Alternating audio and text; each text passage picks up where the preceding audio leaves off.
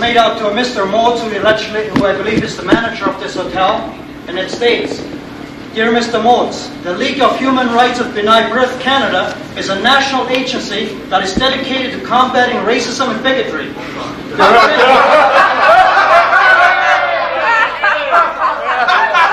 Idiots. What a joke. What a joke. Of the League include human rights for all Canadians, Bullshit. improve community relations, and the elimination of racial discrimination and anti-Semites. The League accomplishes these goals through educational programming, community active activity, and the provision of legal legislative action.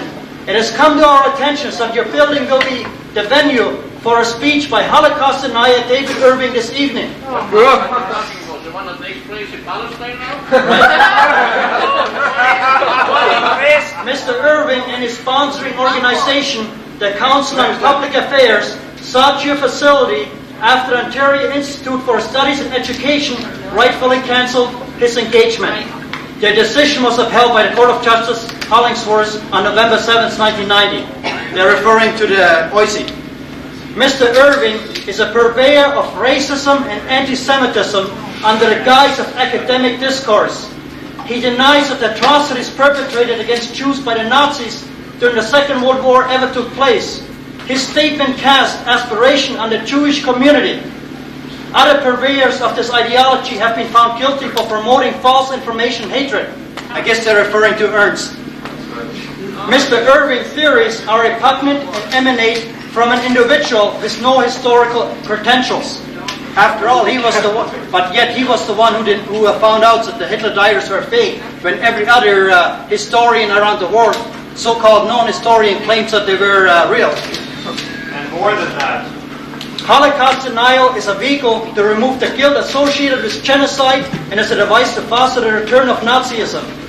While we understand that it is difficult for a proprietor to be aware of every notorious hate monger, it is imperative that you join other institutions by categorically denying him a platform to spread his message. Free speech! We want free speech! We want free speech! We want free speech! We want free speech! We want free speech! Valid contract. I signed the contract with my name as David Irving, lecturer. They have requested us to vacate this property, and I now request you to do so. We will reschedule this meeting at the Latvian Hall one hour from now. Those of you who don't know where it is, ask of those of you who do know where it is. And I'm very sorry to have put you to this inconvenience, and I do ask you to leave the hotel quietly. Thank you very much. Well, thanks to the Latvian Club, we finally got a place for Mr. David to speak.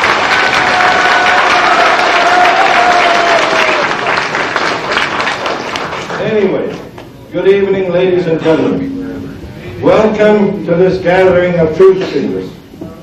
My name is Frank Schmidt. Among other things, I'm the editor of a bilingual paper. Although I'm proud to be of German descent, none of my ancestors have lived in German soil for the past 200 years. So I want you to understand right at the outset, I'm not an apologist for Germany or anything that happened there in the last couple hundred years. During World War II, I volunteered to go on active service with the Canadian Army overseas and spent close to five years to help the freedom and democracy which we have been denied tonight. In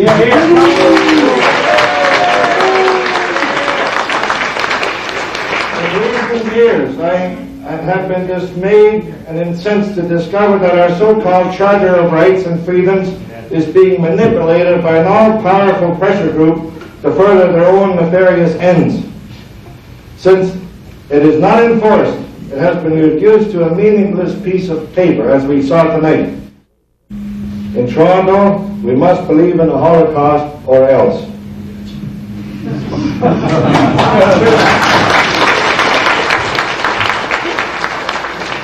According to Varsity, Lawrence, Lawrence Shipman of the B'nai B'rith said, freedom of expression has never been an absolute in Canada. That's news to me, I guess you get it. In other words, there is no right of dissent in this country.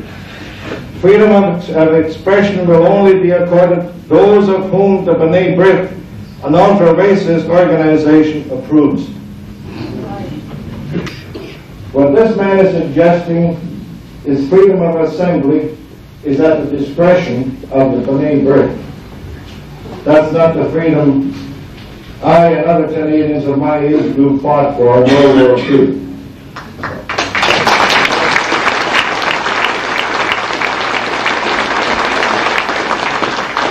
According to a booklet issued recently by the City of Toronto, race relations is not preferential treatment, but rather equal treatment.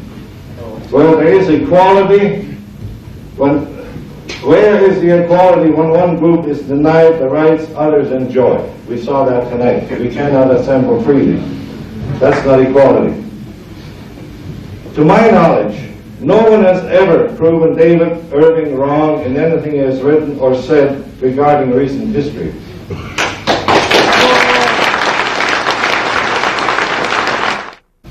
Why won't they let him speak? Are they afraid of the truth? Yes!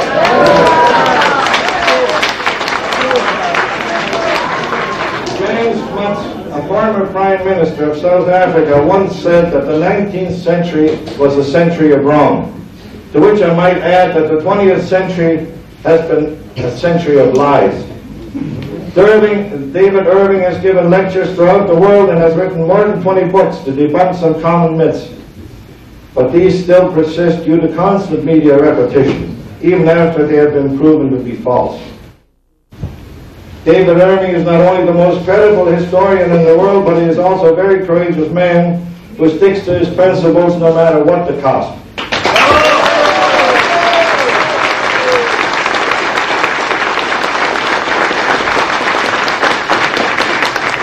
get at the source which is the truth, he has to swim against the stream, while the so-called legitimate historians take the easy route by riding the current downstream, eventually to disappear into the sea of ignominy where they belong.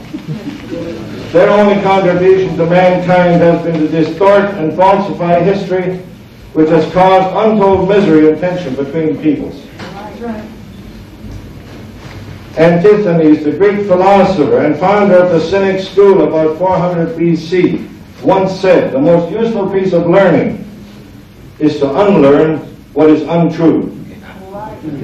I hope colleague David Irving will help you unlearn some untruths tonight. Ladies and gentlemen, let's welcome David Irving to Friendly Toronto.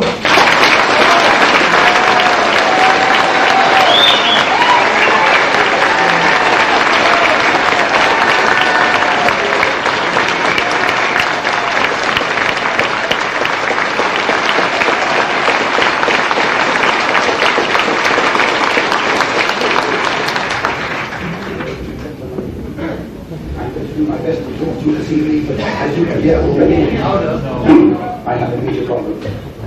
I'm right at the end of my Canada tour. I've spoken in towns across Canada, from Victoria, Vancouver, Kelowna, Regina, Prince George, Calgary, Winnipeg, Ottawa a couple of days ago, and now I'm here in Toronto, and my voice is literally on its last legs. But I will do my best to speak to you, although I know that it's going to be more painful for you to listen than for me to speak. Please bear with me, because it is quite an important message, and we've all come through quite a lot to meet gentlemen, I mentioned the B'rith without any sense of, of, uh, of warmth, because I understand that this morning they called a, a, press conference in Toronto, you don't know about this yet, in which they devoted the press conference to smearing me. So, in view of the fact that they decided to smear me and call me a Holocaust denier, I intend to devote the rest of this speech, instead of to reunification, which was the plan, to their own particular bugbear, the Holocaust. And I'm sure that many people here will welcome this decision.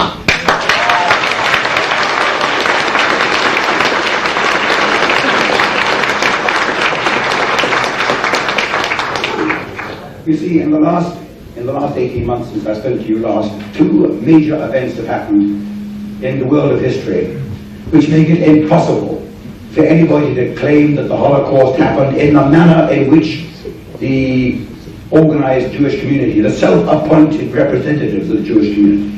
I use the word self-appointed because this morning in that press conference I was called a self-appointed press, a, self, a self-appointed historian. And I'm not, of course, I'm a historian, I'm a professional historian who hangs or falls by whether my books find credibility in the reading and academic public or not. But anyway, the self-appointed representatives of the Canadian Jewish community have decided that the Holocaust involves the death of six million people in Adolf Hitler's gas chambers.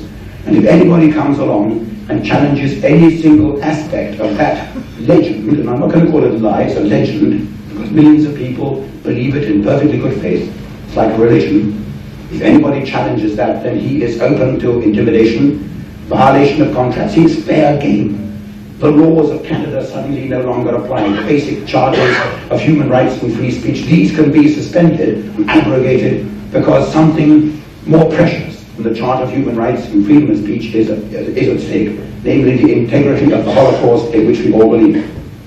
How has this legend been propagated until now? Well, the legend was originally propagated, I think, by us British back in 1942. And I set out the reasons for believing this in my previous talk 18 months ago. But since 1945, the legend has marched on. And this is a great, sad facet of war.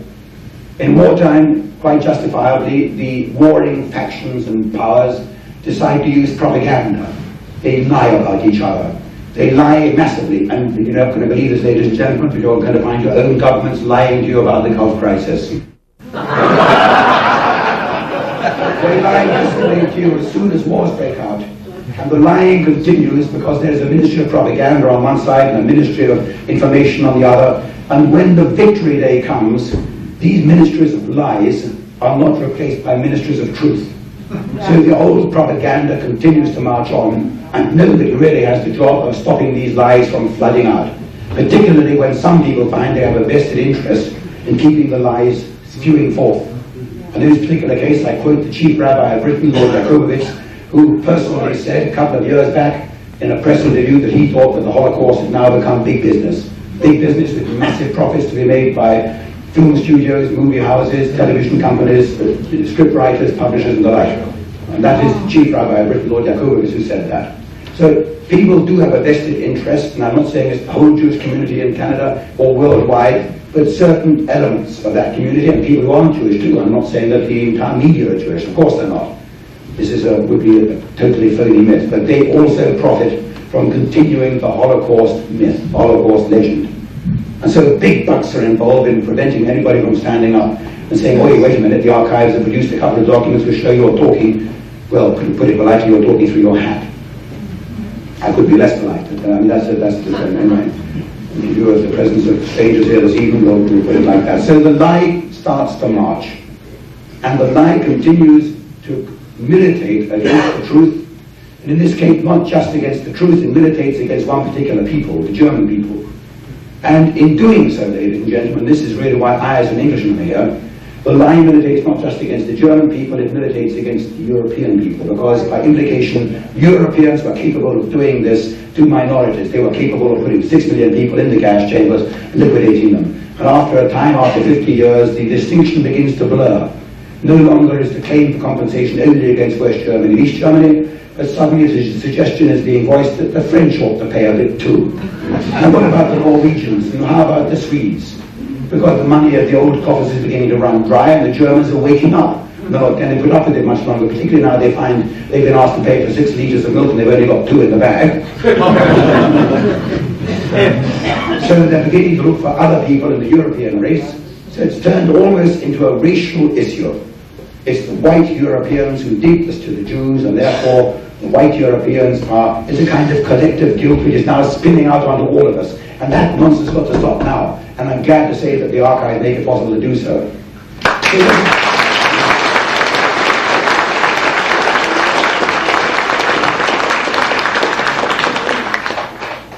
So there we are, with this gigantic legend cruising around the ocean of history for the last 45 years, what I call the battleship Auschwitz. the major capital ship of our opponents is out there, cruising the oceans with a seemingly inexhaustible supply of fuel and ammunition, and it's been cruising the, the oceans rather like the battleship Tirpitz in, in 1941 and 1942.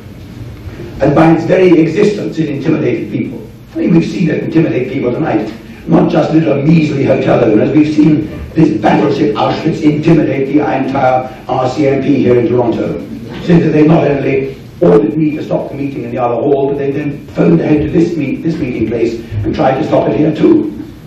You see, this is the worst kind of censorship that exists in a free society, ladies and gentlemen. Not the censorship where a guy puts a blue pencil pencil through a paragraph of what you've written to the newspaper and says, Oi, I'm not going to let you write that because it's uh, libelous or defamatory or injures the blacks or the whites or the Indians. It's the worst, the most insidious kind of censorship, which is self-censorship. When a journalist decides before even writing those lines, I'm not going to write it because it may get me in deep trouble with the editor, it's the kind of censorship nobody sees. And we've seen the kind of self-censorship exercised here by the RCMP this evening. They were anticipating trouble. They were anticipating questions from Mrs. Shirley Mayhew in the House of Commons and all the rest of it. And to avoid any trouble, they exercised a kind of society self-censorship by phoning ahead to try and stop me speaking anywhere.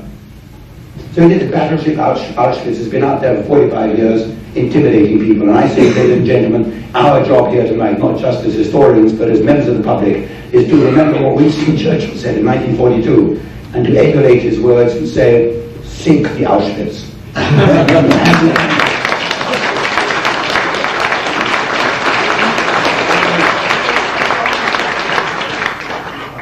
I should have warned you I'm going to be very tasteless this evening, but it gets far more tasteless than this. why, should, why should we be considerate about people who have lied to hundreds of millions of people for 45 years?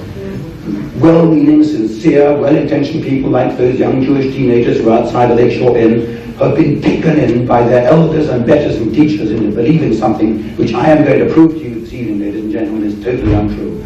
And if some teacher came and told my four children something which was completely untrue and persuaded them to believe it for 20 or 30 years and actually to go and demonstrate for their cause, these teenagers, standing outside a hotel in the cold and possibly getting involved in all sorts of unpleasantness, then I would be damned un- un- unhappy about it. And I think it's time that the responsible Jewish community, who I'm sure do not want to live a lie one day longer than is absolutely necessary. It's time for them to start raising questions of their own self-appointed leaders and say, wait a minute, David Irving isn't just anybody. He didn't just fall off a turnip truck, you know. If he says this, then it's possibly true. And we're going to have to face up to the fact, just as we had to face up to the fact in the 1920s, that the Germans hadn't gone around hacking off Belgian babies' hands in World War One, the British government the Belgian government finally apologized to the Germans for having spread this propaganda lie in 1920 in a formal statement in the British Houses of Parliament. So it's possible that sooner or later an apology is going to have to be made to the German people for having vilified them with a monstrous atrocity which never in fact took place. And let me make quite plain what did take place so that nobody can walk out of this hall afterwards and say David Irving was a Holocaust denier.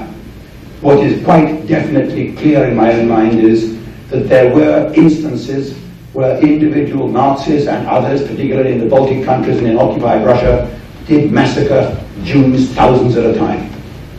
They machine gunned them into open pits and graves, and I've seen documents which, although they may not convince you, ladies and gentlemen, they convince me, and I'm quite prepared to debate with you individually or separately or afterwards for in years to come whether these episodes happened or not. But I believe that these grim crimes, individual atrocities, uh, executed by individual Germans, not acting in the name of the German people or in the name of the German Führer, but acting on their own criminal instincts. These individual crimes can happen. And I can tell you later on the kind of evidence there is for these individual crimes, which are crimes on the order of thousands at a time, as I repeated before, not millions. So something did happen. But what I can say with equal firmness is you can sum up my case on the Holocaust in the following nutshell. More people died on the backseat of Senator Edward Kennedy's motor car in Chappaquiddick than died in the gas chamber in Auschwitz.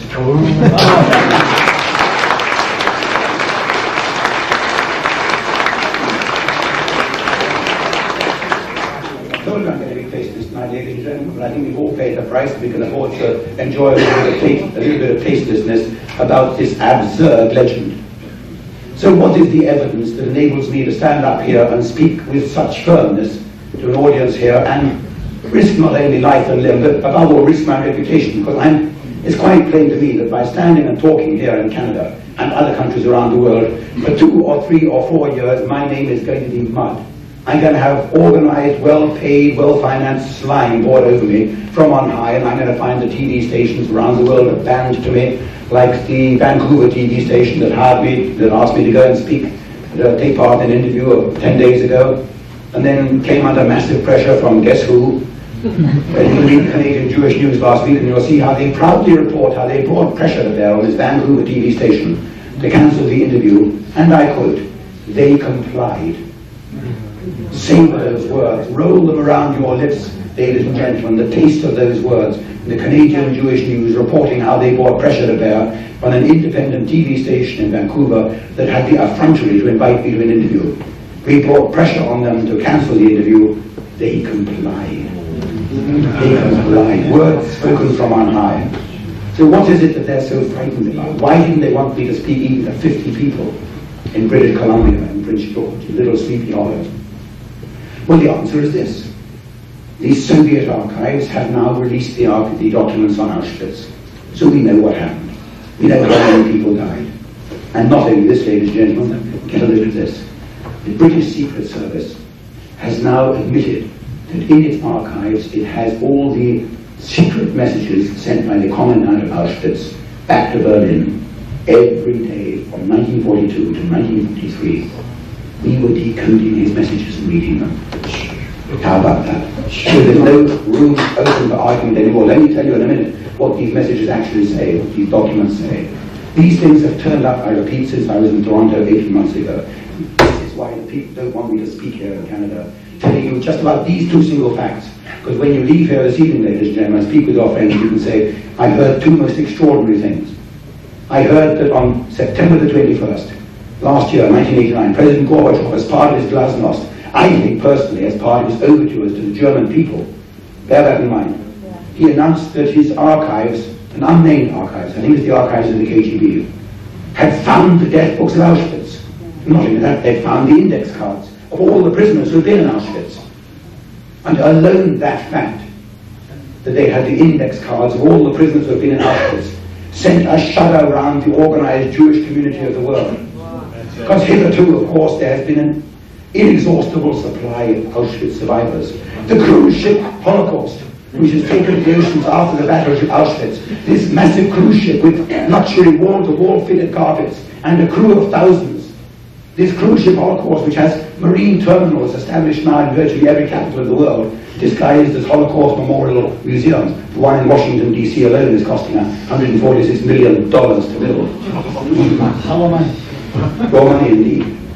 $146 million. The cruise ship Holocaust, where will this story, what, where will its crew be? Where will the Auschwitz survivors be? Now the fact has come out the index cards, the list all the people who ever passed through the, the gates of, of Auschwitz, Arbeit macht frei, yeah. where, who they were.